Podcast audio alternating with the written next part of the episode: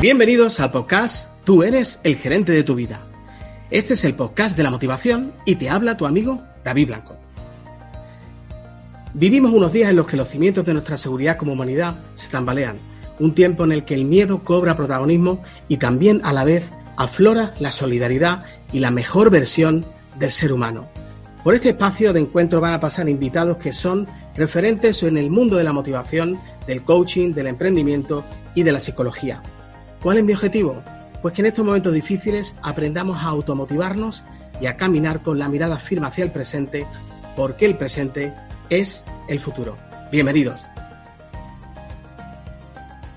Bienvenidos amigos al podcast, tú eres el gerente de tu vida. Hoy para mí es un día muy especial porque hoy estoy aquí acompañado de dos amigos a los que quiero mucho y además de que los quiero mucho, lo más interesante, además de eso, para vosotros es que vais a tener dos visiones, pues me parece que muy interesantes, muy interesantes de dos temas que son mm, pues muy, muy candentes. Uno, pues todo lo que tiene que ver con las competencias digitales y con el uso eh, de todos los dispositivos y de las pantallas digitales en el hogar. Y también vamos a hablar de un tema que creo que seguramente a vosotros, queridos oyentes, nunca os habrá pasado si tenéis pareja, y es el tema de haber tenido alguna vez algún tipo de conflicto familiar.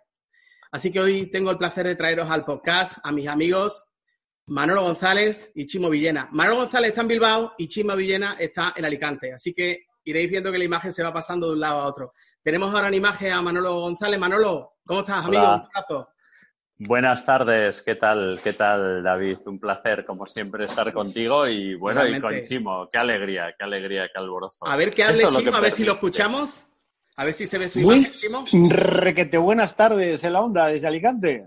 Un placer, un placer, un placer estar aquí con vosotros. ¿Qué, qué, qué os voy a decir? Y bueno, y me alegro muchísimo de que estéis bien, de que estéis bien vosotros y vuestras pues familias. Pues Espero que la gente que nos está escuchando pues esté también bien. Es verdad, es verdad. Además, ya en España estamos en la fase de desconfinamiento, estamos ya empezando a salir a las, a las calles. Eh, de hecho, mis niños ahora hace un momentito han salido con las bicicletas por primera vez después de casi dos meses y ya es que no aguantaban más. Ya tenemos que salir, tenemos que salir, así que bueno, pues no, no hemos podido contenerlos más. sí, que bueno. Y bueno, vosotros diréis, ¿y quiénes son Chimo Villena y Manolo González o Manolo González Chimo Villena? Pues son compañeros míos desde hace muchísimos años en la empresa en la que, la que trabajamos, en Telefónica, de hace ya bastantes años. Manolo hace tres años que el tiempo pasa volando, ha pasado mejor vida, ¿verdad Manolo? Efectivamente, hace tres años. Pero en vida. Me dijo, me dijo mi jefe, estás trabajando tanto y tan bien que estás avergonzando a tus compañeros. Vete para casa. y tú ni corto ni perezoso dijiste, pues me voy. Le Dije, pues, pues me voy, me voy, me voy. Y efectivamente, hace tres años, que parece mentira, después de más de 30, pues aquí estamos. Nosotros hemos coincidido durante toda, durante los últimos años hemos coincidido pues eh, en el área, en el área de formación de, Telefónica, impartiendo formaciones a toda la organización y en, diversos temas, en, temas muy, muy, muy diversos, ¿no? Desde la creatividad hasta ventas, hasta, hasta todo lo que tiene que ver comunicación, inteligencia emocional, ¿verdad? Coaching. Motivación. Exacto. Muchísimas cosas. Y en los últimos tiempos, Manolo, Manolo González, tú te estás dedicando, Manolo, a todo lo que tiene que ver con la... Orientación familiar. Toma ya. Efectivamente. Eh, tengo que confesar, ahora que creo, estará por ahí, pero no me oye mi mujer, eh, es, esto viene de una situación vital, acercaros. Es que cuando me prejubilé, claro, mi mujer vio una interina por horas. Y entonces yo dije, me gustaría hacer algo, me siento joven. Y entonces eh, estudié un posgrado de matrimonio y educación familiar y entonces pues creo que es una cosa que viene bien y ahora que nos formamos para todo, las escuelas de familia, a través de colegios y entonces a través de una organización que lleva ya 50 años, ¿eh? no ha empezado ahora, IFFD, la Federación Internacional de Empoderamiento Familiar, que está, nació en España, pero está en 70 países, ¿vale?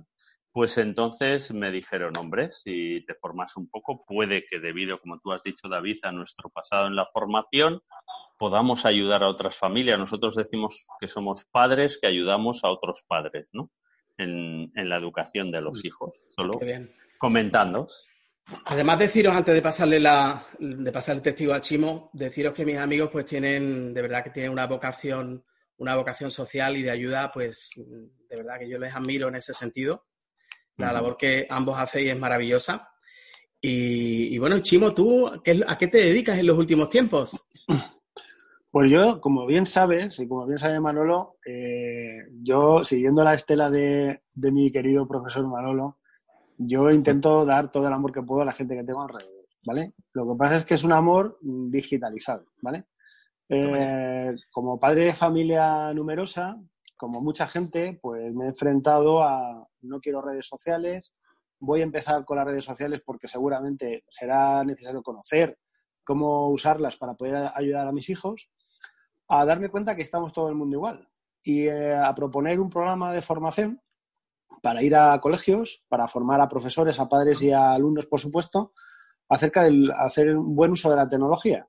Este programa, pues hemos ido ya a más de 60 colegios en la comunidad valenciana, que es donde yo estoy radicado ahora mismo. Y, eh, bueno, y, la verdad es que está, está funcionando muy bien. Se, llama Líderes Digitales. Líderes Digitales. Y además está, está bajo el paraguas de una gran empresa, ¿verdad? Sí, en concreto estamos trabajando y estamos colaborando gracias, siempre gracias a Fundación Telefónica. Ah, muy bien. Que es la que nos da amparo y nos ayuda logísticamente con voluntarios y con todos los recursos para que podamos ir a los colegios a hacer esta formación que, insisto, es totalmente gratuita para los colegios. Estoy recordando, Chimo y, Manolo, que hace años yo recuerdo que eh, navegando un poquito a propósito de, bueno, cuando, cuando en realidad se, comenzó a hablar del término nativos digitales, yo recuerdo una, conferencia de Alfón Cornella, que es uno, una de las personas pues, que siempre ha tenido más autoridad en España en el mundo de la innovación, de la creatividad, y él hablaba de que la generación nueva eran nativos digitales, ¿no? Él decía que nosotros realmente éramos, nuestra generación decía que éramos inmigrantes digitales, porque aunque realmente utilizábamos la tecnología, o él ponía el símil del idioma, él decía que si tú aprendías un idioma, ser inmigrante digital en cierto modo mm, es que el acento se te nota, ¿no? El acento, el acento nativo tuyo se te nota, ¿no? ¿Realmente, Chimo, existen los nativos digitales? Bueno, eh, la verdad es que eh, siempre eh, en España somos muy, muy ocurrentes y muy creativos a la hora de generar y construir términos, ¿vale? En concreto, el término de, nativo digital data de 2001, es de, un, de un digamos, de un crack educativo que es asesor de varios gobiernos a nivel internacional, que es Matt Presky, que en una, forma, en una charla, en una formación que estaba haciendo para, para padres y para educadores, pues habló por primera vez del concepto nativo digital en el contexto que tú estás diciendo. Son mm, personas que han nacido a partir del 80 y mucho, eh, ya a nosotros nos queda muy lejos esto, y, a unos más lejos que otros. Y, mm, bien, y entonces, eh, bueno, pues parece que dotaba a estas personas, a estos niños, estas niñas, como una especie de magos que simplemente por nacer rodeados de móviles eh, y por tener tablets y tener acceso a Internet, pues son como pequeños genios. Eh, al mismo tiempo, en paralelo, hablaba del concepto, como tú bien dices, de, eh, de alguna forma, pues nosotros, los que no somos nativos, pues somos inmigrantes digitales. Y yo quiero meter aquí una pullita, porque yo estoy totalmente, digamos, en contra de reconocer que nosotros, los padres, o los profesores, eh, no podemos ser también nativos digitales, sino, sino, todo, sino todo lo contrario. Eh, vamos a ver, eh, la única diferencia entre nosotros y nuestros hijos es que nosotros tenemos más experiencia en la vida. Pero es verdad que hemos dedicado menos tiempo a jugar con determinadas apps y hemos dedicado menos tiempo porque estábamos haciendo otras cosas, pues a hacer vídeos online o a hacer una música, subir una música, un vídeo gracioso en Instagram o en Musicali, que ahora se llama TikTok, ¿vale? Hemos dedicado menos tiempo, sin embargo, tenemos más experiencia, tenemos más conocimiento llevamos mucho tiempo en la vida sabiéndonos manejar sobre conflictos, sobre situaciones eh, del día a día. Y entonces, pues este aprendizaje o este conocimiento, pues sinceramente, los nativos digitales no lo tienen. Claro. Vienen con un móvil en la mano, vienen con este aparato, lo saben arrancar, saben usar las apps, pero no saben tanto acerca de cuáles son los peligros que puede haber por un mal uso y tampoco saben muy bien hasta dónde, cuando hacen determinados comentarios, cuando comparten determinadas informaciones, cuál es el problema de compartir esa información hacia ellos mismos o hacia otras personas. A mí me gusta un, eh, concepto también que nace en paralelo a todo esto más tarde, de los pedagogos un poco que nos dedicamos a, este tipo de cosas, que se llama el concepto de huérfanos digitales. ¿Qué son los huérfanos digitales? ¿Qué son los huérfanos digitales? Pues son los niños que siendo súper inteligentes, súper guapos y súper monos, como mis tres hijas, por supuesto, y como los tuyos seguramente, ¿vale? Pues, eh, bueno, pues mm, siguen su día a día usando el móvil, lo siguen usando eh, sin estar, digamos, entre comillas, supervisados o ayudados, apoyados por sus padres, porque sus padres piensan que no es para ellos, porque mm, es demasiado difícil para ellos. Entonces, nosotros lo que estamos proponiendo con el programa de líderes digitales es que todos, todos somos líderes digitales, todos podemos aprender, el momento es ahora, no tenemos que esperarnos más adelante, el momento es empezar ahora, empezar con nuestras familias, con nuestros hijos, da igual si el niño tiene 8 años, si tiene 12, o si tiene 18. Podemos aprender junto con ellos a hacer un buen uso de la tecnología para no dejar huérfanos digitales. O sea, en cierto modo necesitamos como padres empoderarnos, ¿no? En ese sentido. Totalmente, totalmente. Claro. Totalmente. Y, pasándole un poquito el testigo, muchas gracias, Chivo, pasándole el testigo a nuestro amigo Manolo. Manolo, eh, ¿qué conflictos son los que se suelen dar en el hogar y, y que afectan muchísimo Mm, no solo podemos decir a la pareja, sino también al entorno familiar que están relacionados precisamente con la tecnología. ¿Cuáles son las cosas que tú has visto en, tu, en tus charlas, en tus convivencias con mucha familia, Manolo? Bueno, mira, eh, lo que es muy importante, y Chimo lo sabe más, no se puede competir con la tecnología. Es increíble lo que decía, en esa máquina que ha mostrado en un smartphone tienes a un clic el resto del mundo. ¿Cómo vas a competir? Como no trates de poner unas normas familiares, que Chimo lo explica muy bien, es que es imposible. No puedes, y no puedes plantear eh, discusiones dicotómicas, ¿no? El, o el móvil o yo, ¿no? imagínate, a veces en conflictos de pareja puede pasar, no lo hagas, no lo hagas, que te dice adiós, cariño, ¿no?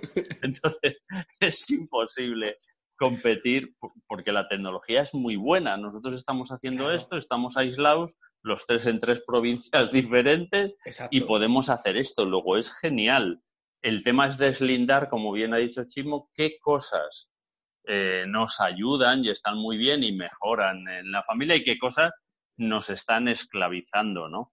Entonces, claramente la dedicación, uno lo malo es tomárselo como que mm, atiende el móvil no me atiende a mí, ya no me quiere o me quiere menos, ¿no? Eso, eso es una cosa que no hay que caer en esa trampa tan básica, ¿no? Y entonces estos días se nota mucho, pero mm, yo mm, rompo una lanza por las nuevas tecnologías. Bueno, para eso hemos trabajado en esta empresa, ¿no? Pero fíjate cómo nos está facilitando la vida a mucha gente. El otro día con unos amigos, pues eh, hemos instaurado, os comentaba, los viernes un pinchopote, ¿no? Que se dice aquí, ¿no? Y tal, cada uno en su casa, evidentemente. Y me decía un amigo, dice, es que nos vemos más que antes. Digo, pues es verdad. Antes no lo hubiésemos planteado porque parecería como nos vamos a hacer una conferencia.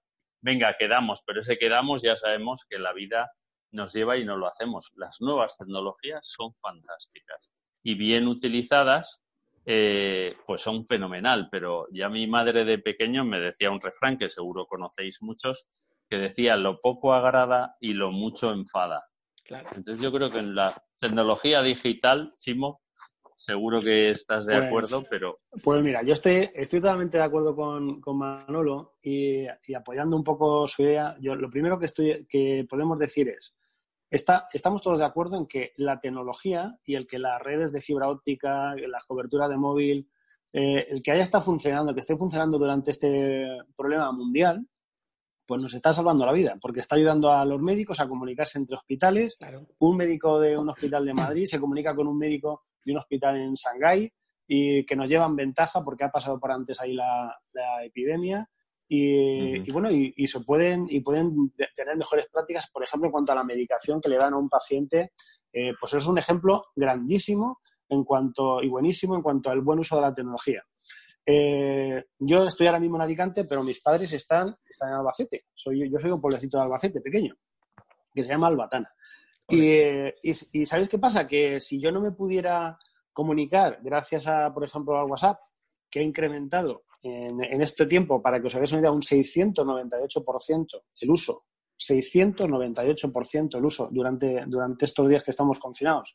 Pues si yo no me pudiera eh, de alguna forma comunicar con mis padres para ver cómo están, pues son mayores y tal, pues mm, yo no sé si no estaría más loco de lo que estoy actualmente.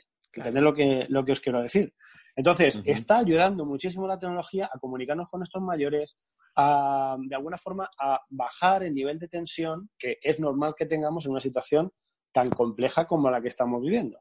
El hecho de que mandemos mensajes positivos unos a otros, el hecho de que nos apoyemos unos a otros, todo eso está haciendo que, como decía Víctor Frank, que todos, todos lo conocemos, eh, aquel, aquel psiquiatra austriaco, que sabéis que, era judío, que estuvo en varios campos de concentración hasta en Auschwitz, perdió a su familia. Y, él lo que decía, lo que decía es que en cualquier situación, ante una situación tan difícil como la que estamos viendo ahora, y por supuesto imaginaos la que él vivió, que estaba que estuvo en varios campos de concentración, perdió a su hija, perdió a su mujer, perdió a parte de su familia en estos campos de concentración, dijo que la última libertad, que, que último que no podemos perder es la libertad de elegir cómo nos enfrentamos ante las circunstancias. Y las circunstancias son difíciles, pero, por ejemplo, la tecnología la estamos usando de forma positiva para enfrentarnos a, las circunstancias de forma inteligente, desde mi punto de vista, ayudando a, nuestra, a nuestras familias, conectando con vecinos para ver si necesitan algo. Los, por supuesto, los médicos, etcétera, se, eh, han creado una red de comunicación por la que eh, cada minuto eh, que avanzan pues saben cómo mm, usar mejor, eh, digamos, determinados fármacos para que la gente pues, no se nos muera. Entonces, se está haciendo un uso correcto, muy correcto de la tecnología. Asesorías incluso, Chino, a través de la propia, a través de incluso estos sistemas de videoconferencia. O sea, que hoy en día están dando asistencia sanitaria. Eh, algunas comunidades autónomas en España están ya, pues, posibilitando que haya una parte de los médicos que se dediquen a dar asistencia a través de las nuevas tecnologías, o sea, lo cual es, lo cual es maravilloso, ¿no?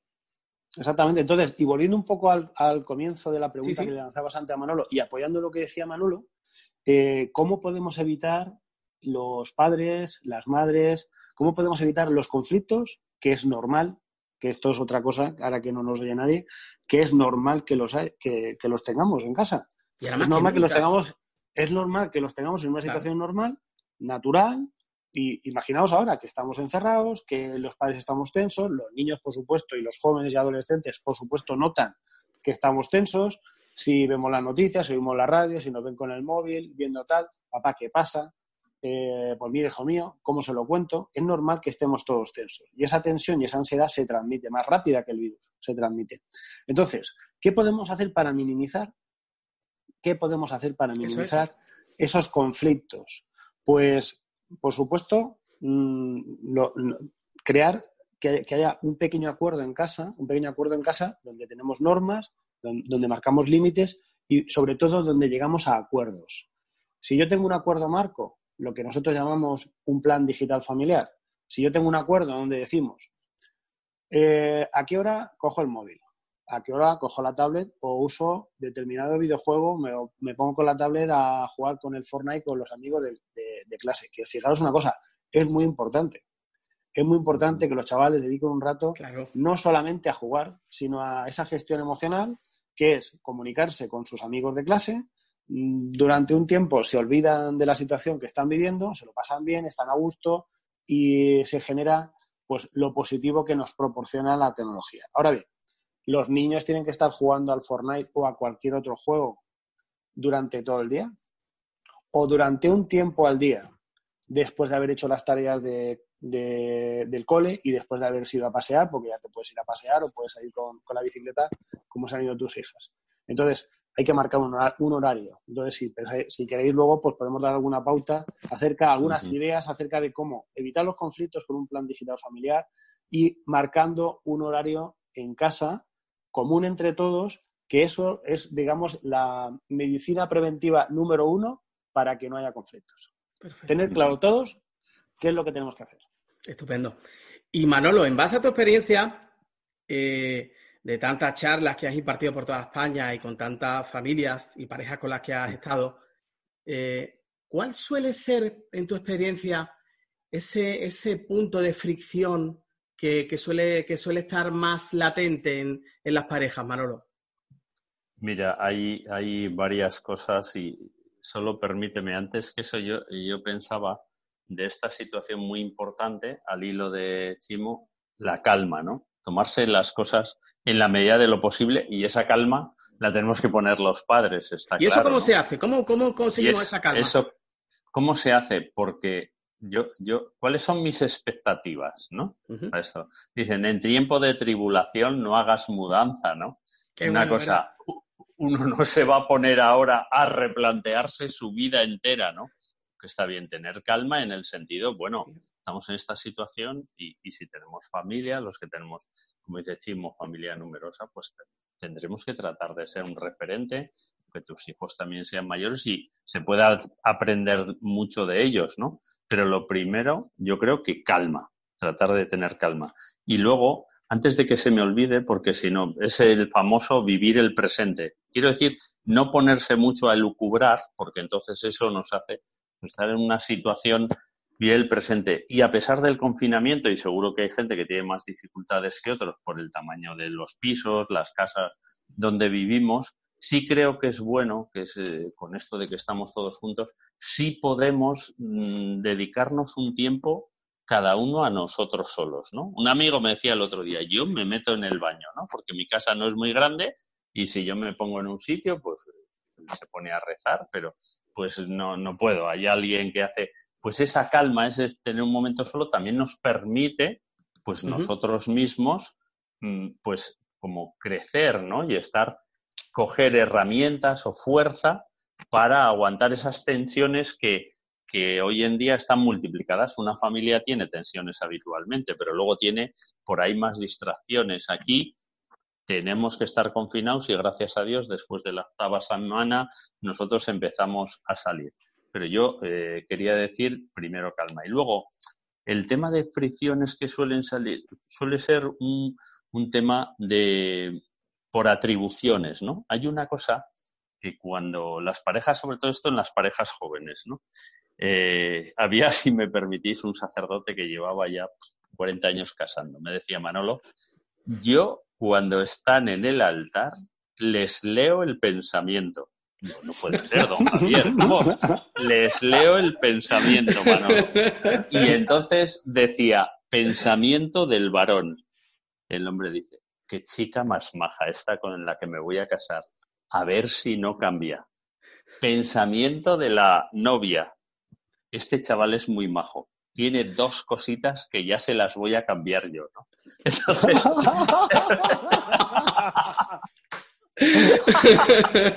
Entonces, bueno, quitando la parte sexista que tendrá y que puede haber en los dos sentidos. No, pero, está dicho, claro, está dicho al revés. Claro, con todo el cariño. Se puede contar al revés, ¿no? Pero, pero es cierto, ¿no? Porque la mujer tiene, tenemos que tener en cuenta que creo yo, en mi modesta opinión, la mujer es más exigente con ella misma y con el entorno, por supuesto. Entonces, en esta situación, ella piensa en modo exigente. Esto que nos decía Chimo del plan tal, ella sí lo piensa, lo piensa rajatabla. Y el hombre, pues somos más relajados, ¿no? Hay un argentino, que no diré ahora el nombre, caray, luego me acordaré, pero lo decimos. Y ahí es donde vienen los conflictos realmente, ¿no, Manolo? Porque claro, hay dos, hay dos criterios, ¿no? Hay, dos criterios. hay uno la parte más laxa por parte del padre, decir, déjalo, hombre, que siga, a lo mejor, ¿no? Hombre, ¿para qué le vas a levantar pronto? Dice, si total estamos todo el día en casa, tiene todo el día, ¿no? Y lo que decía Chivo, es bueno, vamos a hacernos un horario, ¿no? Y ahí, ahí puede crear una, una diferencia. Lo malo es tratar de, en este confinamiento, resolver cosas, porque así como, el hombre, pues tenemos una situación, nos acordamos de eso, cuando ella eh, nos comenta algo, si entra en una escala de reproche, reprocha esa acción, reprocha que hace 10 semanas cuando fuiste o tal, reprocha que en la boda no quisiste salir a, pasear con su padre para que le diese el aire, ¿no? Tú ni te acuerdas que su padre estaba en la boda, pero efectivamente esa podría ser una cosa, yo diría, una, calma. Luego, si queréis, decimos alguna más, ¿no? Pero, eh, y sobre todo, luego os planteo, yo decía, la mejor defensa es un ataque. ¿cómo que vamos a pasar bien esta cuarentena? No, no, voy a aprovechar esta cuarentena para, si no está, reconquistar a mi mujer, para reforzar esa relación. Qué bonito, Manolo. Qué bonito. Me, encanta, me encanta lo que acaba de decir Manolo y, sumando a, ese parar, fijaos, si paramos, elegimos. O sea, si paro, salgo del modo automático en el que vamos todo el día corriendo, incluso aunque estemos en casa, vamos en modo automático como pollo sin cabeza, y, pero si paras y piensas, si paras y rezas, si paras y meditas, si paras y haces ejercicio, si paras y te dedicas un minuto a ti y piensas y usas esto maravilloso que se llama lóbulo prefrontal, que es lo que nos diferencia del resto de, seres que, están por aquí funcionando, ¿vale? De especies que están funcionando por aquí, tenemos algo maravilloso que nos permite tomar decisiones, que nos permite elegir, que nos permite ser creativos, que nos permite ser constructivos. Entonces, esta situación y cualquier situación en la vida la podemos vivir de dos formas. Desde la reactividad, o sea, voy a ver qué es lo que pasa, estoy pendiente solamente de las noticias malas para criticarlas, estoy pendiente de a ver eh, qué es lo que pasa para, o desde la proactividad. Y es, yo, ¿qué puedo hacer en mi metro cuadrado que tengo alrededor para que mi vida y la vida de las personas que están a mi alrededor sea mejor? por ahí es, ese es el camino. Y eso, y eso tiene que ver con, el, con la vida, digamos, real y la vida digital. ¿Vale?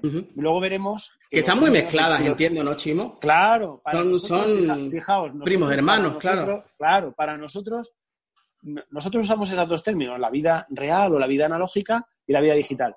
Que sepamos que para nuestros hijos para los nativos digitales no hay dos vidas, es la misma vida. Ellos no diferencian entre lo digital y lo analógico, es lo mismo. Papá, mi perfil en Instagram, pues soy yo. Pero nena, pero no te das cuenta que lo que estás poniendo, tal, papá, que esa soy yo. Y mis amigos son mis mejores amigos. Claro, ¿verdad? Claro, entonces, bueno, pues esto hay que entenderlo, hay que entenderlo. Claro, si vivimos en un mundo que, que, realmente ha cambiado muchísimo, ¿no? Yo a veces, en casa me pasa muchas veces que cuando ya decimos, oye, ya llega la hora en la que hay que desconectar, yo seguramente a vosotros nos pasará. Bueno, los de Manolo son ya, son ya un poquito más grandes, ¿verdad? Ya son, más, son más mayorcitos. Se da la casualidad que los tres tenemos tres hijos. correcto. Siempre, siempre, que, siempre hay que decir de momento. De momento. es verdad, es verdad, es verdad. Pero a mí me pasa a veces, a mí me pasa a veces que llega, llega X hora y, y decimos, Anabel, Sara, pues las dos grandes, el chiquitín tiene siete años y bueno, aunque ya está deseando, está ya, tiene, tiene una estrategia el pequeño de acoso y derribo por conseguir un móvil ya. Y aprovechando esta situación de confinamiento, quiere un móvil o quiere un celular, como se dice en Latinoamérica, y lo quiere ya. Y, ya ha iniciado una campaña de acoso y derribo que lleva, lleva ejecutándola desde hace un mes y medio o más el confinamiento durante es verdad, todo el verdad, totalmente, totalmente. Y entonces, a veces lo que decía de mis hijas, que en ocasiones dice, no, no, pero espérate, espérate, que me estoy despidiendo, que me estoy despidiendo. Eso, eso suele, suele pasar, Chimo, Manolo, contestad quien quiera, eso suele pasar de que los niños postergan, postergan, postergan, intentan, intentan. Sí, sí, sí. Oye, y tengo, tengo un regalo, tengo un regalo para ti y para, y para tu hijo. Ah, con respecto a esto del primer móvil, con respecto a esto del primer móvil. Esto es la pregunta que más nos hacen, es la pregunta más mm, común que nos hacen los padres, la primera preocupación que tienen los padres con respecto a entregarle a su hijo pues, el primer móvil. ¿Cuándo? Entonces te preguntan, ¿cuál es la edad? ¿Cuál es la edad en la que mi hijo, pues después de la primera comunión? Pues en el, coincidiendo con el cumpleaños, pues en Navidad. Este año, como ya todo, cuando ya todos los de su clase lo tienen. ¿Vale? Hay respuestas de mucho tipo y condición. vamos a hacer ya lo has dicho. Bueno, pues amigos, volvemos después de la publicidad al podcast de Tú eres el gerente de tu vida. Hoy estamos con Manuel González y Chimo Villena, dos amigos, muy, muy amigos míos.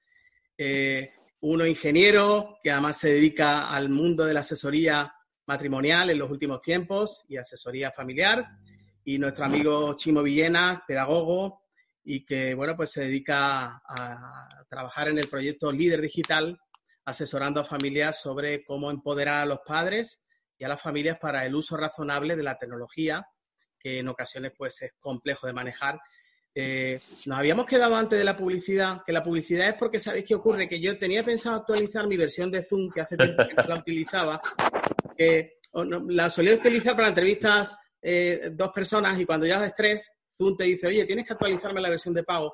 Tenía previsto hacerlo antes, pero no he tenido la oportunidad y entonces, bueno, pues nos ha cortado, pero no pasa nada. Cortamos y después unimos, ¿verdad? Así que así, así. Perfecto. Pues seguimos donde estábamos. Pues seguimos. Estamos en un punto muy interesante, Chimo, en el que tú nos estabas diciendo que nos ibas a decir algún truco y sobre todo lo que los padres te preguntan más es, eh, entiendo que en qué momento... El primer móvil. El primer móvil, exacto. ¿Qué hacemos con ese primer móvil? Que seguro que muchas familias nos están escuchando y tienen pues esa campaña de acoso y derribo que tengo yo en mi casa también. Claro, pues mirar, eh, eh, esta misma campaña de acoso y derribo la tenía hace ya muchos años una madre que es educadora en Estados Unidos que se llama Janet Barley, que bueno, tenía, pues tenía, era madre de cinco hijos y el mayor, que por entonces, que por aquel entonces tenía 13 años, le pedía el móvil porque todos los de su clase lo tenían, porque era el único que no tenía móvil, pero mamá como no tengo móvil, pero por favor, lo normal, lo normal, ¿vale? Y su madre, y su madre le dijo, oye, pues, pues vale, de acuerdo, vas a tener móvil, el móvil te lo voy a comprar yo, para que tal, eh, para que lo tengas con, pero va a haber, vamos a firmar un contrato. Ah. Vamos a firmar un contrato, vamos a firmar un contrato, y en ese contrato que voy a redactar yo las condiciones, tú te las voy a dejar que las leas y si quieres podemos de alguna forma negociarlas y podemos ver, pues si quieres poner algo, quitar algo, tal, pues lo podemos hablar, ¿vale? Vamos a firmar un contrato. Yo os recomiendo que lo busquéis por internet, el, contrato para tener el primer móvil de Janet Barley. Luego han salido 500 contratos. Si busquéis en internet contrato. Oye, pues lo voy a buscar y lo voy a poner en las notas 500, Sí, sí, sí. Lo que, pasa, lo que pasa es que este a mí me parece precioso. Me parece precioso porque dice si leéis las 18, no las vamos a leer las 18, pero me gustaría leeros dos o tres, ¿vale? Voy a leeros una o dos, que las tengo aquí apuntadas, las del principio y una dos del final, ¿vale? Dice, es mi teléfono, la primera. Es mi teléfono. Yo lo compré, yo lo pagué, yo te lo presto. A que soy genial. Esta es la primera. La segunda, yo siempre sabré la contraseña. Si suena, cógelo, di hola sé educado, coge siempre, siempre que llame papá o mamá. Esto es una cosa que nos pasa a los que tenemos hijos adolescentes, que sabemos que hay veces que le mandamos un WhatsApp, nos quedamos así con el móvil esperando a que nos conteste, no le llamamos. ¿Y qué pasa? Se pone en azulito y te ha visto el mensaje, ¿Eh? ¿verdad? Y, ¿eh? vale, bueno, pues entonces, para no crear un conflicto, desde el minuto uno ya saben que. Y una serie de, de pautas más, ¿vale? Eh, que tienen que ver con el uso que van a hacer, cómo, cuánto tiempo lo van a usar, para qué lo van a usar, etcétera, ¿vale? Pero a mí me gusta muchísimo la última, la última, y es un poco el espíritu que yo, eh, que intentamos trabajar eh, con líderes digitales en, la educación para padres, profesores y, alumnos. Y es, dice, la última dice, meterás la pata, te quitaré el teléfono, nos sentaremos y hablaremos sobre ello Volveremos a empezar. Tú y yo siempre estamos aprendiendo. Somos un equipo, estamos juntos en esto. De eso va. Va de entender que tenemos que tener unas pautas, que tenemos que tener unos límites, que tenemos que tener unas normas. ¿Y qué pasa si se pasan las normas? ¿Qué pasa si se pasan los límites? Pues que entonces tú recoges el, móvil. Pero ya nunca jamás tu hijo va a tener móvil. Bueno, pues puedes empezar de nuevo a negociar, a hablar con él, hablar con ella y entonces llegar a un acuerdo acerca de, y eso es, digamos, desde nuestro punto de vista, lo más educativo, aprender del error, aprender del error, eh, reforzar la buena conducta, la buena conducta se refuerza porque lo puede usar el móvil. La mala conducta se refuerza de una forma tan sencilla como que te retiro el móvil, no lo puedes usar tanto tiempo, etcétera. Pero siempre desde el diálogo, siempre de estoy aquí a tu lado, ¿vale? Entonces, y, otra, y otra cosa, además de que podamos hacer el contrato, porque tú me digas, mm, oye, pero mi hijo tiene 7, 8 años, ¿qué contrato le voy a hacer? Pues mira, te voy, a, decir una cosa, David, lo siento, pero a lo mejor es que no le da todavía para que tenga móvil propio. Sí tiene edad para que le puedas dejar tu móvil y pueda hacer algún uso de algún juego puntualmente, pero igual no tiene edad para tener su móvil propio. ¿Cuáles son los criterios? Y esto es un regalo para todos. ¿Cuáles son los criterios que pensáis que podría, que en, los que nos deberíamos de fijar para, que para confiar en que nuestro hijo, primero, es capaz de entender un contrato segundo, es capaz de hacer un buen uso del móvil, responsable del móvil, de las redes sociales, de, de muchas cosas, ¿vale? Pues mira, lo primero, tres cositas que vamos a ser capaces de determinar, que tienen que ver con cuál es su desarrollo cognitivo, o sea, cómo funciona su cabeza, ¿vale? Y cuál es su competencia social y su empatía social. Son dos cosas muy importantes de cara a que una persona pueda usar este aparato. O sea, a cualquier persona, yo soy de Albacete, como os decía antes, y a cualquier persona no le dejamos un cuchillo jamonero. Es una herramienta maravillosa, sirve para cortar jamón, pero a tu hijo de 8 años a lo mejor no le tienes que dejar el cuchillo jamonero. O si estás con él, pues le puedes enseñar poniéndole la manita que corte un trocito, se lo come y el resto del jamón lo parte el papá. No, sé si, El nivel cognitivo te refieres en cuanto a, la madurez, ¿no? La madurez que... mira, te voy a poner un ejemplo. Te voy a poner un ejemplo de nivel cognitivo. Hace los deberes solo. O sea, es capaz, es capaz de organizarse. Es capaz cuando hay exámenes, cuando son un poquito más mayores, cuando hay exámenes, es capaz de organizarse, de saber, de sentarse, de hacerse una especie de pues voy a hacer esto primero, voy a hacer esto, no tiene que ser un planning maravilloso, voy a hacer esto primero, voy a hacer esto después y luego voy a merendar. ¿Es capaz de hacer eso? ¿Lo hace de forma autónoma o tienes que estar todo el día sentado al lado suyo? Ah, ¿Me explico? interesante. Otra, otra segunda cosa que tiene que ver con la empatía, que tiene que ver con, mm, con mi competencia social, con arreglo mi habitación. Mm, todos hemos pasado por ¿por qué tengo que hacer la cama? Pero si la voy a deshacer esta noche, ¿de acuerdo? Tiene, ¿Por qué hacemos la cama? El problema no es hacer la cama, el problema es que hacemos una tarea que tiene que ver con el orden en casa, que es bueno para todos, que haya orden en casa. arreglamos la habitación, la tenemos más o menos organizada, no es porque la habitación esté limpia o esté guapa o esté bonita, no, es porque yo soy responsable de hacer una tarea en casa que tiene que ver con la convivencia de los demás. Soy, o sea, eso es un signo de madurez cognitiva. ¿De acuerdo? Otra cosa, ayudas en las tareas en casa.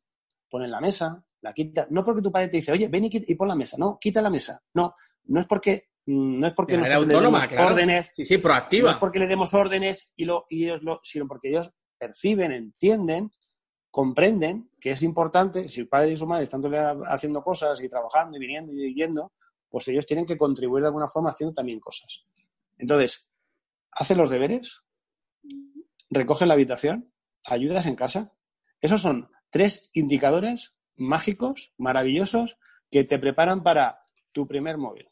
Si alguno de estos, oye, ¿qué pasa? Que todo, y entonces muchos padres dirán, jo, pues yo entonces a mi hijo le tengo que quitar el móvil, ¿vale? Estamos hablando pero algunos, se está frotando las manos, creo. Algunos se está frotando las manos porque está diciendo, ya lo tengo, porque tengo, tengo ya la, podemos decir que la, la llave porque en realidad, yo dándole la vuelta a la tortilla, es una llave, ¿no? Yo creo que en realidad es la puerta abierta, la llave que abre precisamente. Eh, yo creo que tiene, tiene que ver todo con trabajar en equipo, con esa empatía que, nos estás diciendo, que es súper importante, y, que entender que dentro de un hogar, pues ese trabajo en equipo es fundamental. Dentro, dentro del trabajo en equipo y pasándole un poquito del testigo a Manolo, muchas gracias, Chimo, me gustaría antes nos ha dejado, ¿verdad? Chimo, nos ha dejado ahí con una cosita que nos ha dicho. Nos ha dicho Manolo eh, esa, frase de reconquista, aprovecha el confinamiento para reconquistar a tu pareja. ¿Nos efectivamente. Danos más detalles, por favor, que aquí seguramente hay, hay muchos oyentes o televidentes que en este momento nos están viendo y están diciendo, ¿cómo se hace eso? Vale, ¿cómo se hace? Pues se intenta, ¿no? Que, tampoco es complicado. Yo antes quería decirte también que cuando has comentado, pues, el pedagogo, yo todo esto que digo no, no me lo he inventado yo. Yo lo leo, ¿no? Como sabe Chimo, que me suele comentar que ya, ya vale, ¿no? Yo le leo a gente que sabe, ¿no? Hay dos formas de aprender, David, como sabemos. O lees al que sabe o escuchas al que sabe, ¿no? Y entonces, pues, en esa etapa de formación me venía, estoy, eh, me han dejado el libro de Sonja Lumoriski. Esta es una chica americana de origen eslavo, pero que ha escrito un libro que es La ciencia de la felicidad. De la felicidad, sí, sí, sí. Efectivamente. Entonces, para, la pareja, esto es muy de mi estilo, que diría Chimo, más de tal, vamos a mirar, alguien que haya pensado muchos años y haya escrito como eh, sobre esto, ¿no? Y eh, eh, dice, para ser feliz, practica la gratitud y el pensamiento positivo. Entonces, Chimo hablaba antes, nosotros para, para esta asociación te decía que habíamos grabado un vídeo, de hecho, que llamamos el momento te pillé. La gratitud, ¿no? Pero el momento te pillé haciendo algo bueno, digo, estando en casa más que a veces sabes que nuestro cerebro está preparado para sobrevivir y tú llegas a una comida, y ese ejemplo que te gusta poner a ti, están todos los platos tal, no sé qué, pero falta un vaso de cara y hay aperitivo, primer plato, segundo, tarta, café, tal, y falta una copa de agua y el tío dice, oye, que no habéis puesto, o sea, estamos preparados para detectar lo que falta, puede ser, ¿no? Entonces, una cosa que nos viene bien para esta convivencia es reconquistar pensamiento positivo. En caso de duda, voy a pensar bien de mi exnovia, ¿no? Y actual esposa. Voy a pensar bien de ella, voy a pensar bien de mi hijo. Y luego, gratitud, agradecer, ¿no? Entonces, pues. O sea que entonces se, o sea, se trata entonces, Manolo, de, de que uno se levanta por la mañana, ¿no? O sea, tú te levantas por la mañana y desde ese día te dedicas a detectar, o sea, tú es como si coges unos prismáticos pero así de cerca y, te, empiezas a detectar todo lo bueno que sucede en tu entorno familiar, todo lo bueno que hace tu familia, ¿no? Ahí, ahí está el tema, ¿no? Y una vez Chimo me contó para una sesión que yo tenía con, jóvenes y le pregunté Chimo para adolescentes y me hizo mucha gracia en redes digitales, dice, mira eh, la comunicación CD o seguramente no sé si le entendí, Chimo nos ratifica, ¿no? Entonces tú cuando te levantas dices, hoy que me levanto para construir aquí dentro, me levanto para destruir. Entonces, una cosa muy buena, yo me levanto para construir. Y entonces, en caso de duda, pensamiento. Las cosas ya sabemos, como he dicho antes, no es como son, es como nosotros las queremos ver, ¿no? Entonces, para alguien, pues que falte no sé qué cosa desde el desayuno ya es motivo, u otro dice, bueno, pues Claro, eso hay que practicarlo. No sale de principio porque sale, lo intentas en el desayuno, pero al final se rompe una taza ya se te escapa y se salen todos los genios y todo. Y pues bueno, pues hay que intentarlo. Lo hay que entrenarse, ¿no? Realmente, ¿no? Hay que entrenarse. Esto, esto pasa como en todo. Nadie pretende hacer los 100 metros en, medio de en menos de 10 segundos. No, venga, pues lo voy a correr solo por, somos a veces muy voluntariosos, ¿no? Muy del buenismo, ¿no? Pero hay cosas que hay que practicar y no se consiguen y al día siguiente tratar de practicar, ¿no? Entonces, esta Sonia Lumoris eh, lo dice y es que es cierto. Una parte hemos dicho antes, mantener la calma. Otra si ponemos la gratitud.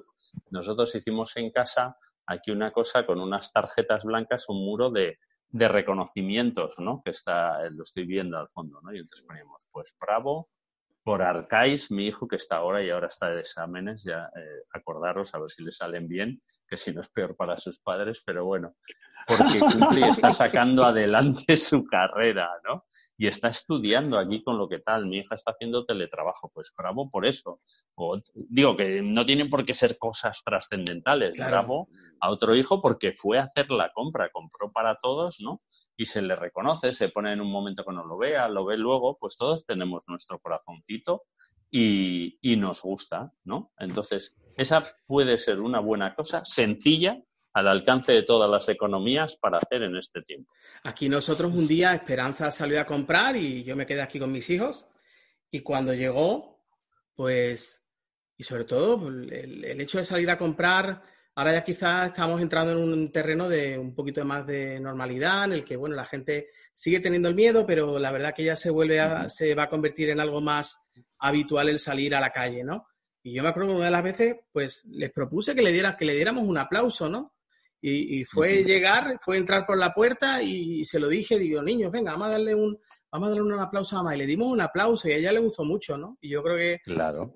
es una manera de reconocer, claro. nuestro, nuestro corazoncito. Y luego, si me disculpas, o bueno, quizá Chimo, como tiene tanta capacidad, tiene algún truco más, pero si me permites uno para hacer en familia, y yo le decía a Chimo, esto por si acaso, y vosotros que tenéis todavía, si no lo habéis hecho, en lo que he visto a las parejas a veces con chicos jóvenes o pequeños, una, lo mejor que podemos hacer como padres es querernos.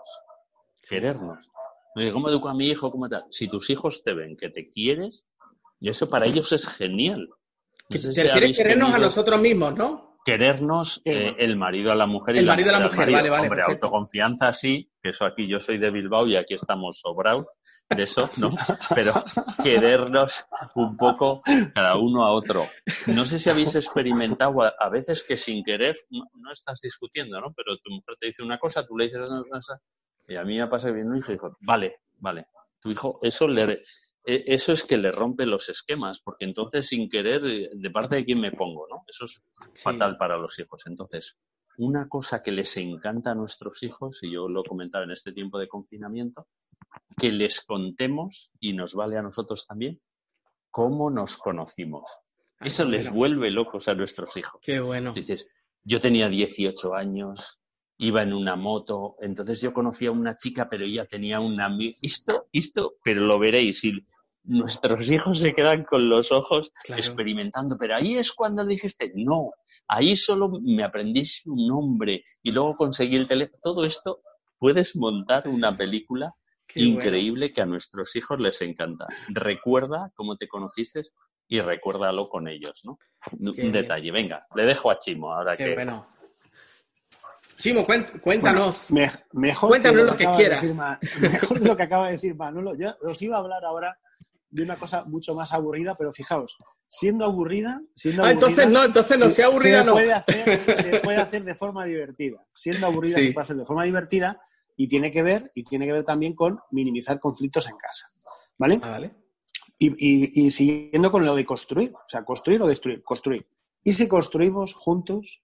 ¿Y si construimos juntos un horario, un plan de cómo nos vamos a organizar, no solamente ahora, que estamos confinados o no confinados, sino de aquí a unos meses, si Dios quiere, que ya esto esté más tranquilo y tal, cómo nos vamos a organizar en casa. O sea, esto nos va a servir de práctica, lo que podemos hacer ahora mm, nos va a servir un poco de práctica, pues para ir tirando estos días, ¿vale? Y eh, fijaos que digo días, no digo semanas ni meses, ¿eh? ¿Eh? Fijaos, ¿eh? durante estos días. Sí, sí. Y oye, y más adelante, más adelante, esto se puede volver a cambiar, se puede volver a construir, se puede volver a hablar, se puede volver a decir, ¿vale? Entonces, esto también nos lo preguntan muchísimo los talleres, los padres, y oye, ¿y cómo organizamos un horario en casa? Eh, entonces, yo lo que he intentado es adaptar un horario normal de cómo usar la tecnología y cómo trabajar en casa de forma responsable a hoy, a hoy que estamos confinados, que entramos, que salimos, que no, ¿vale? Entonces, fijaos, esto es muy importante, lo que vamos a decir ahora. Es muy importante llevar una rutina como si estuviéramos yendo al colegio.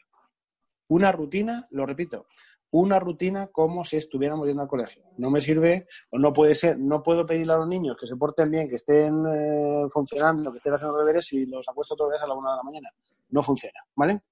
Entonces, mirad, me levanto, me ducho y me visto. Lo repito, me levanto, me ducho y me visto. Desayuno y hago la cama hago las tareas del colegio, del instituto, de la universidad. Dedico un rato, dedico un rato a las redes sociales, a jugar con la consola, a chatear, a hacer lo que quiera. Un rato de descanso digital. Fijaos que he pasado de lo analógico, bueno, que eh, eh, aunque, aunque seguramente los deberes del colegio, etcétera, etcétera, eh, seguramente también los he hecho en formato digital. Claro. Ayudo en casa, pongo la mesa, ayudo a hacer la comida, eh, ¿Qué cosas puedo hacer? Después, descanso, muy importante, un momento de descanso, un momento de tele, momento de series en familia. Yo estoy descubriendo ahora una serie de series que yo jamás en la vida le hubiera dejado a mis hijos que la vieran porque pensaba que la tenían que ver solos o solas. Y eso es el error, porque no la vemos juntos. Porque no la vemos juntos y entonces, estando yo ahí delante de ellos y de ellas, puedo dar mi opinión, puedo decir, oye, ¿qué os parece esta escena? ¿Qué os parece esto que acaba de decir? Entonces, no hace falta que... Yo antes pensaba que lo que había que hacer era muy protector. Y entonces pensaba que a lo mejor lo que habría que hacer era pues, que no escuchen determinadas palabras, que no vean determinadas informaciones. Es todo lo contrario. Tenemos que irles mostrando. Está todo aquí. Es que está todo aquí, claro. Claro, claro. Hay que, hay que irles enseñando a, fijaos, a que tengan un pensamiento crítico, a que sean capaces de con los valores que están aprendiendo en casa a decir, pues esto, está, esto me gusta, esto no me gusta, esto me chirría, esto no me chirría. Entonces hay que fomentar esos momentos en familia, para ver una serie, para ver una película, para ver cualquier cosa. Y, y quiero, quiero hacer un apunte, verdad que te interrumpa, quiero hacer un apunte porque a mí a veces me pasa con alguna de, de mis hijas, me pasa que hay veces que eh, observo como si hubiese una conducta de A o B, o es blanco o es negro, ¿no? Y entonces yo hay veces que, eh, precisamente viendo alguna serie o algún programa de televisión, intento trabajar con ella el hecho de que ampliemos un poco la mirada, ¿no? Que las cosas no son, no son, no son un extremo o son otro, ¿no? Sino que hay que estar abierto a todos los puntos de vista y a obtener toda la información y luego tú puedes forjarte tu propia, tu propia visión crítica o, visión constructiva de las cosas, ¿no? Así que me parece súper, súper interesante ese, ese punto. Y además, qué curioso lo que has dicho, Chivo. Fíjate que, interesante. Quizás antes es que no teníamos ese tiempo para ver esas series con ellos. ¿Verdad? Posiblemente a veces nos ha pasado eso. Claro, claro, por eso tenemos, si lo miramos esto de forma proactiva, si lo miramos desde, oye, pues mira, vamos a ver qué sacamos de positivo de esta situación, que es difícil, mm, porque estamos agobiados, porque estamos tensos, porque estamos nerviosos, lo entiendo, lo entiendo. El primero que le pasa todo eso es a mí, ¿vale? Pero luego me paro, reflexiono, elijo. Y oye, ¿qué versión quiero que mis hijas... Siempre, yo siempre pienso una cosa, fijaos. Digo, si hoy, hoy me voy de aquí, me voy porque me pasa algo, ¿qué recuerdo quiero que tengan mis hijas de mí? ¿Cuál es el tipo de padre que quiero que mis hijas recuerden? Y entonces, pues intento, aunque no tenga ganas, de hacer esa de juego como la pequeña. O intento, aunque no me apetece porque estoy en otra cosa, pues dedicarle tiempo a mm, ayudar a la mayor a hacer no sé qué actividad, ¿vale? Entonces, pero siempre tienes que tener en tu cabeza ese pensamiento de elijo cómo quiero ser hoy. Pero si te dejas llevar por el día a día, no hacemos nada. Seguimos con alguna de las cosas que estábamos diciendo. Muy importante con respecto a la tecnología, si es posible, porque fijaos, en la tecnología la puedes consumir de muchas formas. La puedes consumir así, de forma pasiva, puedes estar viendo vídeos de YouTube, puedes estar viendo las redes sociales, pasando el dedo, donde la scroll, ¿vale? De forma pasiva, ¿vale? Eso es una opción, eso es una opción. Y lo que proponemos es, oye, ¿y si hacemos un uso de la tecnología constructivo creativo. Para los más pequeños, vemos un vídeo de YouTube de manualidades eh, eh, y, seguimos ese, manual, ese vídeo tutorial para hacer algo. Qué bueno. Mi hija estaba hoy con, con, un tema de matemáticas, la pequeña, que era para ordenar números decimales. Y yo, sinceramente, no me acordaba cómo era. Yo tampoco. Total. Que digo, sí, pues vamos a YouTube, vamos a YouTube, lo miramos, todo, y entonces vemos el vídeo, lo veo con ella y digo, mira, ¿te das cuenta? Pues se hace de esta manera, se comparan primero las décimas, luego las centésimas, las milésimas y entonces podemos ordenar los números decimales. Ah, muy bien. Pero fíjate, YouTube es maravilloso porque nos proporciona determinados contenidos que los podemos usar de forma positiva, ¿vale? Oye, ¿y si asociamos el consumo que hacemos de vídeos de YouTube o de, las, o de la tecnología en cualquier formato a, un, algo que le gusta a nuestros hijos? Por ejemplo, por ejemplo, a tus hijas eh, le gusta cantar. A mi hija mayor, María, le gusta la guitarra, a la pequeña el piano, por ejemplo, ¿vale? Y si asociamos el uso de la tecnología, el uso de la tecnología con, con algo creativo, porque no es lo mismo estar viendo vídeos en Instagram que subir un vídeo propio donde yo canto una canción y la comparto con los demás. ¿Cómo va a ser lo mismo? O sea, son conceptos distintos. ¿De acuerdo? entonces, entonces, yo creo que les tenemos que animar a que ellos mismos no sean consumidores pasivos de la tecnología, sino que sean creadores de su propio contenido y que sean críticos con el contenido que consumen. ¿De acuerdo? Eso que estás este diciendo, Chivo, es maravilloso porque mira, hoy he comido, aparte de una sopa que yo he preparado y tal, de muy rica, muy rica, que preparé tempranísimo esta mañana, aparte de eso, mi hija, la mayor, ha aprendido gracias a YouTube a hacer, a cocinar y hacer unos filetes empanados que sabéis con qué, ¿sabéis Manolo Chimo con qué lo, con qué lo reboza? Con, ¿Con, cereales, con los cornflakes de toda la vida. Qué bueno. Lo, reboza por fuera, le da un poquito de pimentón y tal. Oye, y eso es una auténtica exquisitez. Y luego la, la, la, mediana, Sarita, lo que ha hecho esta tarde, ha hecho unas palmeras. Bueno, la misma palmera que visteis el otro día cuando nos juntamos, hoy las ha perfeccionado. o sea que me parece, qué interesante lo que nos cuenta Chimo, de verdad que es es la parte no proactiva, ¿no? Y la parte constructiva y creativa, ¿no? Eh, me parece... claro, pues, entonces imagínate que era eh, la cantidad de gente que está animándose a hacer deporte en casa, siguiendo a muchísima gente. Y haciendo pan.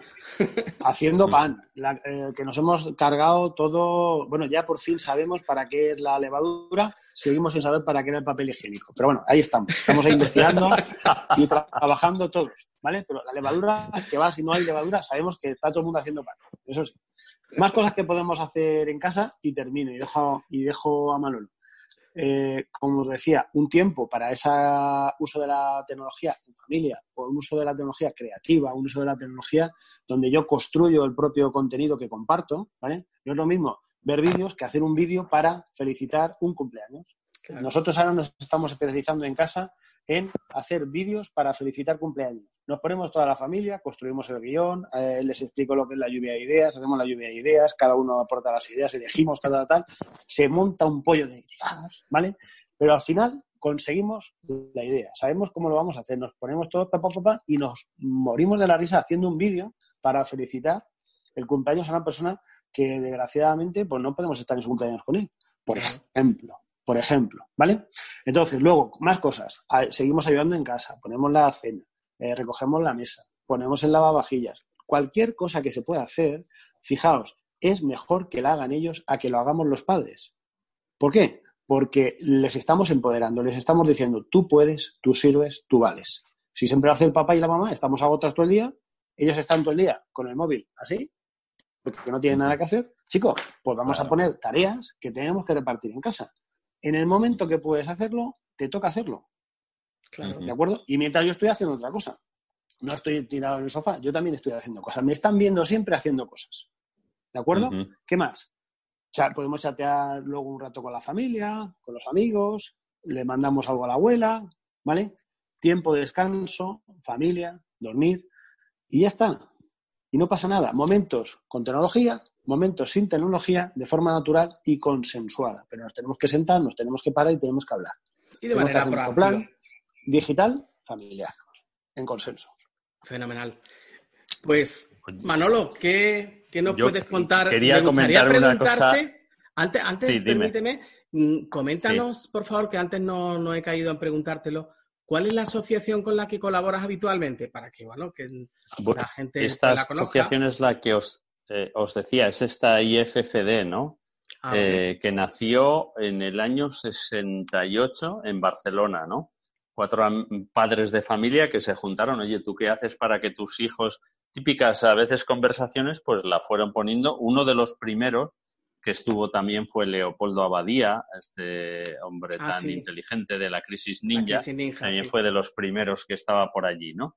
Entonces, básicamente lo que hacemos cuando comentamos con las familias y estos cursos de orientación, seguimos el método del caso. Nosotros le llamamos sistema familia, lo que utilizan en los máster, que es dar un caso, porque en vez de hablar de ideas, la gente nos fijamos más y nos relacionamos cuando hablamos de casos concretos, ¿no? Y ponemos una familia, el padre, la madre, un hijo, pues el caso que ha dicho Chimo, que está todo el día con el móvil, se llama Alberto, su hermana, la mayor, no le hace ni caso, aunque le podía ayudar en los deberes. Poner un caso porque la gente se siente mejor, ¿no? y entonces la gente lo lee, lo, lo comenta el matrimonio, hacen una reunión de grupo pequeño y luego hacen una sesión general, es la que participamos un moderador, pero más con con el ánimo que ha dicho Chimo, me he quedado con eso. No es un honoris causa que vaya y dice, lo que tenéis que hacer es A, B, C, D. No, no, no, no. Va un padre que también tiene los problemas y les entiende, que, a él le ocurre, y, y, entonces pues va saliendo de cada uno cosas que una familia, a veces una familia de al lado tuyo, ves que hace una cosa que le va bien y otra familia dice otra cosa. Yo suele, alguna de las sesiones me acompaña mi mujer y entonces les suelo decir al comenzar a los padres, ha venido mi amada esposa y sin embargo amiga, y les digo, si algo de lo que digo os suena muy extraño, mirarle a ella. Si pone cara bien, es que la teoría, lo que digo, yo lo practico. Y si tuerce el gesto, es que me sé la teoría, pero la práctica todavía no. Para que vean qué suele pasar, ¿no? Eh, eh, quería apoyar lo que ha dicho Chimo, esto de hacer. El otro día hicimos una actividad, esto es de mi hija, que tiene fijaros, eh, sacar cosas positivas. nosotros estamos viviendo en casa como hace una década que no estábamos, porque mi hija se fue hace más de 10 años de casa a estudiar y luego ya se quedó y ahora trabaja afuera, ¿no? Pero ahora le ha pillado aquí por una circunstancia y estamos todos como hace una década. O sea que la convivencia de hermanos hace tiempo que no teníamos, ¿no? Y el otro día nos propuso un juego que nos dio mucho juego. Descubre tu amigo invisible. Se trataba de que mostrábamos cada uno, se preparaba unas fotos, algo para poner luego en la televisión de sus amigos y nos contaba de que le conocía. Y, yo os puse a vosotros, por cierto. Ah. Y entonces, pues este es mi amigo David, que mira, me ha liado para hacer un, un podcast con unos temas, tal, no sé qué, donde les conocimos, donde tal, porque tú expresas, pasas un momento agradable porque hablas de gente conocida que no puedes estar, aunque sea por vídeo, y a ellos les vas mostrando. Y entonces les presentas y así cuando yo hablo de David y de Chimo ahora en mi casa, pues, pues ya lo conocen. Y tienes que tratar de meter en el medio uno, uno falso. Y es curioso ah. porque casi todos acertamos el que era el falso, porque sin querer tú lo que vives lo dices entusiasmado, pero uno que le has puesto ahí un, pues se caza, ¿no? Entonces, yo quería decir esto apoyando lo que dice Chimbo y no me quería ir sin decir una cosa, que es que parece, como hemos dicho antes, que claro, pero hago un plan y entonces meto la pata y ya está. No, hay que disculparse. Fijaros, el cardenal Bergoglio, y y ahora lo, comenta el Santo Padre, el Santo Padre dice, ¿quién es el primero en pedir disculpas en una pareja? Y el Papa dice, el más valiente. Qué bonito. Dice, ¿Quién es el primero en, quién es el primero en perdonar? De los dos, ¿quién perdona el primero? El más fuerte. Ah. Y dice, ¿y quién es el más feliz? El primero en olvidar. Ay, qué bonito. Fijaros. Qué ¿eh? bueno. Qué bonito. Muy interesante. pues esto sí, si podemos, lo practicamos. Pues muchas gracias por compartirlo, qué, qué bonito. Pues queridos, estamos llegando al final porque además aquí ya Zoom, que como digo, no me ha dado tiempo a actualizar la versión, la, la tengo que actualizar porque mañana, mañana tengo otra entrevista y, pasado tengo otra. Así que lo voy a actualizar sí o sí. Entonces, de verdad que estoy encantadísimo de las cosas que nos estáis compartiendo. Eh, Chimo, para, para ir concluyendo, eh, estamos hablando de Fundación Telefónica, estamos hablando de líderes digitales. Si algún padre, asociación, colegio, familia que se pueda interesar o que, le esté llamando la atención, mm, ¿qué nos dirías? ¿Qué, pueden hacer o cómo pueden llegar a contactar y conectar con vosotros? Pueden, pueden entrar en la web de www.líderesdigitales punto fundación eh, perfecto. Líderes digitales punto y aquí se pues llega un formulario del colegio que está interesado en recibir esta formación y, y bueno, y si, y si podemos ponernos de acuerdo, pues, pues les echamos una mano. Estamos trabajando, como os decía, en la comunidad valenciana y bueno, antes de que empezara todo esto, pues estábamos hablando en, mm, por Andalucía, estábamos hablando en Madrid, Estamos hablando en otras zonas de, España para, extender esto que empezó en Alicante, ¿vale? Y, lo que queremos es llevarlo a todos los lados, porque es necesario, es necesario que entendamos que la tecnología bien usada es una bendición. Claro. Y fijaos una cosa, eh, es algo que a nuestros hijos, eh, sobre todo a los adolescentes, les encanta y es un recurso inmenso para que por fin los padres podamos volver a hablar con nuestros hijos usando la tecnología. Con la excusa de la tecnología, porque la, tecnología, por supuesto, nos tenemos que arremangar y nos tenemos que poner pues para educar también en este mundo digital cambiante, ¿vale? Pero tenemos un, digamos, también un apoyo, tenemos una ayuda con la tecnología porque a nuestros hijos les interesa muchísimo el tema. Entonces, pues es un recurso inmenso pues para acercarnos a ellos, para hablar con ellos, para preocuparnos por ellos. Entonces, les animo a todos los que nos están viendo a remangarse. Sí. Y como decimos en Alicante, para adelante como los de Alicante. Qué bueno. Pues muchísimas gracias, Chimo. Gracias por todo lo que, lo que nos habéis compartido. He pasado un rato delicioso con vosotros. Eh, en todo este proceso, una, cosita breve para que nos entre en estos cuatro minutos que nos quedan, Chimo. Eh, en todo este proceso de líder digital, en, todo este proceso de, de, bueno, de cómo utilizar de manera racional el, uso de las pantallas en todo este tiempo. ¿Qué has aprendido tú, Chimo? Hombre, pues lo primero que, lo primero que tengo que decir es que todo esto ha servido para que yo haga un, mejor uso de la tecnología. Si siempre pasa, o es muy frecuente que pase, que la gente que acude a formarse o a prepararse para es porque precisamente primero lo necesita. Como decía al principio, yo soy el, el, primero que al comienzo del todo que empezaron a salir las redes sociales decía, yo soy anti redes sociales, como yo soy de los amigos en directo, de tomarme un chiquito con Manolo o una cerveza con, con David, ¿de acuerdo? Entonces, me di cuenta que no, que era un error, que lo que hay que hacer es remangarse, que lo que hay que hacer es empollarse cómo funcionan las redes sociales, cómo funcionan los videojuegos, empezar a usarlo. ¿Para qué? Para poder ayudar a mis hijas que están empezando en este mundo, a mis hijas, a las amigas de, mis hijas, a toda la gente que pueda, ya, padres, ya profesores, acerca de todo este proceso que hemos aprendido. O sea, eh, lo que he aprendido en este, en este tiempo es que nunca es tarde, el momento es ahora y eh, nuestros hijos necesitan nuestra ayuda.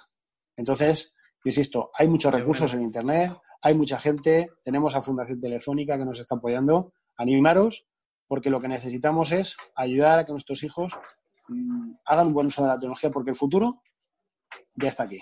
El futuro ha llegado y, lo que tenemos que hacer es disfrutarlo en familia. Totalmente. Y además este mundo digital, pues yo creo que se ha acelerado muchísimo con este propio, con este confinamiento y esta coyuntura actual, ¿no? Ha habido una, ha habido Totalmente. Totalmente, ha habido una, ha subido de catapulta, ¿no? Sin duda, con toda la dificultad. David, ¿me dejas? Claro que sí, te quería pasar. decir una última claro cosa. Claro que sí, te quiero, te quería dar pasar el testigo, sí. Pues una cosa que me ha acordado de cara a la cuarentena, que le escuché a un gran divulgador que es Carlos Andreu, es un tío que me gusta, tiene un libro de la Tauza la Cometa, es, un chaval muy simpático, lo he visto en directo, y me gustó una cosa que él planteó en una sesión mm, nos hemos dado cuenta con el confinamiento, fijaros, tantas cosas que no son necesarias, ¿no? Que podemos vivir sin ellas. Ahora no salimos, yo estaba con un lío con el coche, me compro un coche y tal. Ahora llevo esas semanas sin tocar el coche casi y no pasa nada. No pasa nada, que quería turbo, washing, tal, spoil, todo, nada. Y entonces eh, me gustó una cosa que dijo, podemos aprovechar este momento, al hilo de lo que dice Chimo, que padre quiero ser, plantear los porqués de nuestra vida, ¿no? En este tiempo nos puede ver, oye, ¿por qué? ¿Por qué? ¿Qué estoy haciendo yo, no? ¿O dónde voy? Puede ser, este sí me parece un buen momento para plantear los porqués de nuestra vida, ¿no? Sí, tenemos la familia, ya damos muchas cosas, pero como decíamos antes, si paramos, podemos elegir. Y hombre, igual estaba enfocado más hacia una cosa que ahora veo que tampoco es tan necesaria y mis hijos, como decía, prefieren que esté yo a que estemos viendo las series en una televisión de 280.000 casi de 13 metros de, diámetro, ¿no? Entonces, bueno, pues me, me, pareció interesante y lo quería para terminar compartir, ¿no? Que este sí puede ser un buen momento y creo que puede más adelante significar que nos acordemos de verdad de que fue un tiempo fructífero, que nos ayudó a crecer. Eso sería genial. Bueno, pues ha sido, amigos, una delicia hablar con, hablar con mis amigos Chimo y Manolo, que espero que, estoy segurísimo que todo lo que han compartido os va a resultar súper interesante como padres, como esposos, como esposas. Y bueno, quería pasar, pasaros la palabra para que digáis lo último que queráis comentar. Chimo, querías decir algo, ¿no? Sí, no, que decía que no sabía si, si lo escuchaba. Es que a, vosotros os veía un poquito entrecortado.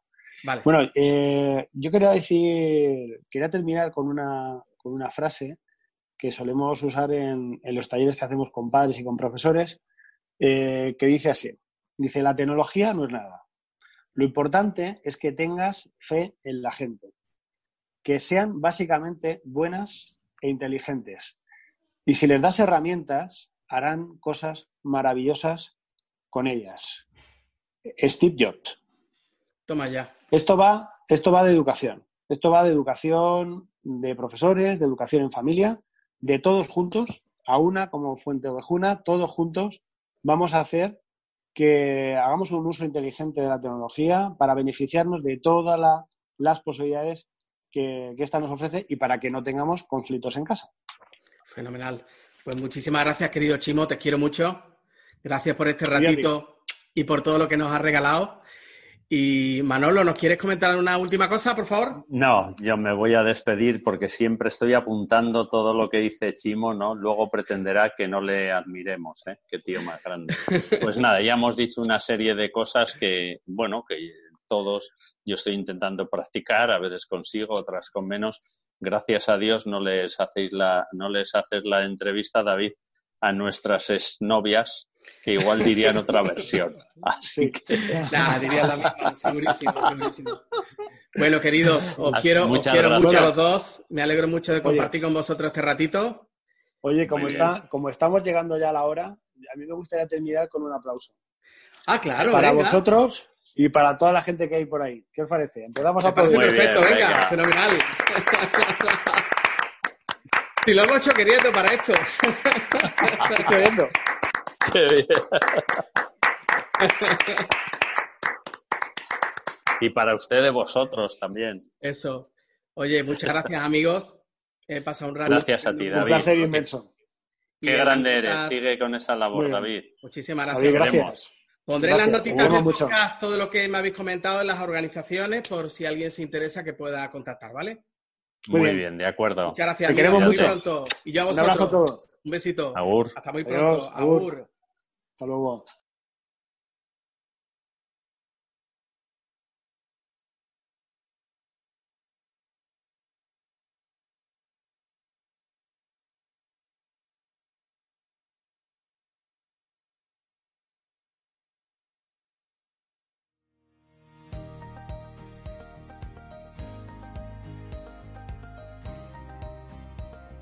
Muchas gracias por escuchar este episodio.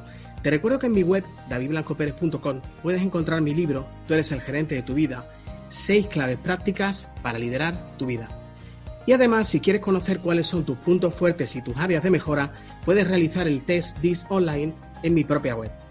Hasta muy muy pronto, se despide tu amigo David Blanco.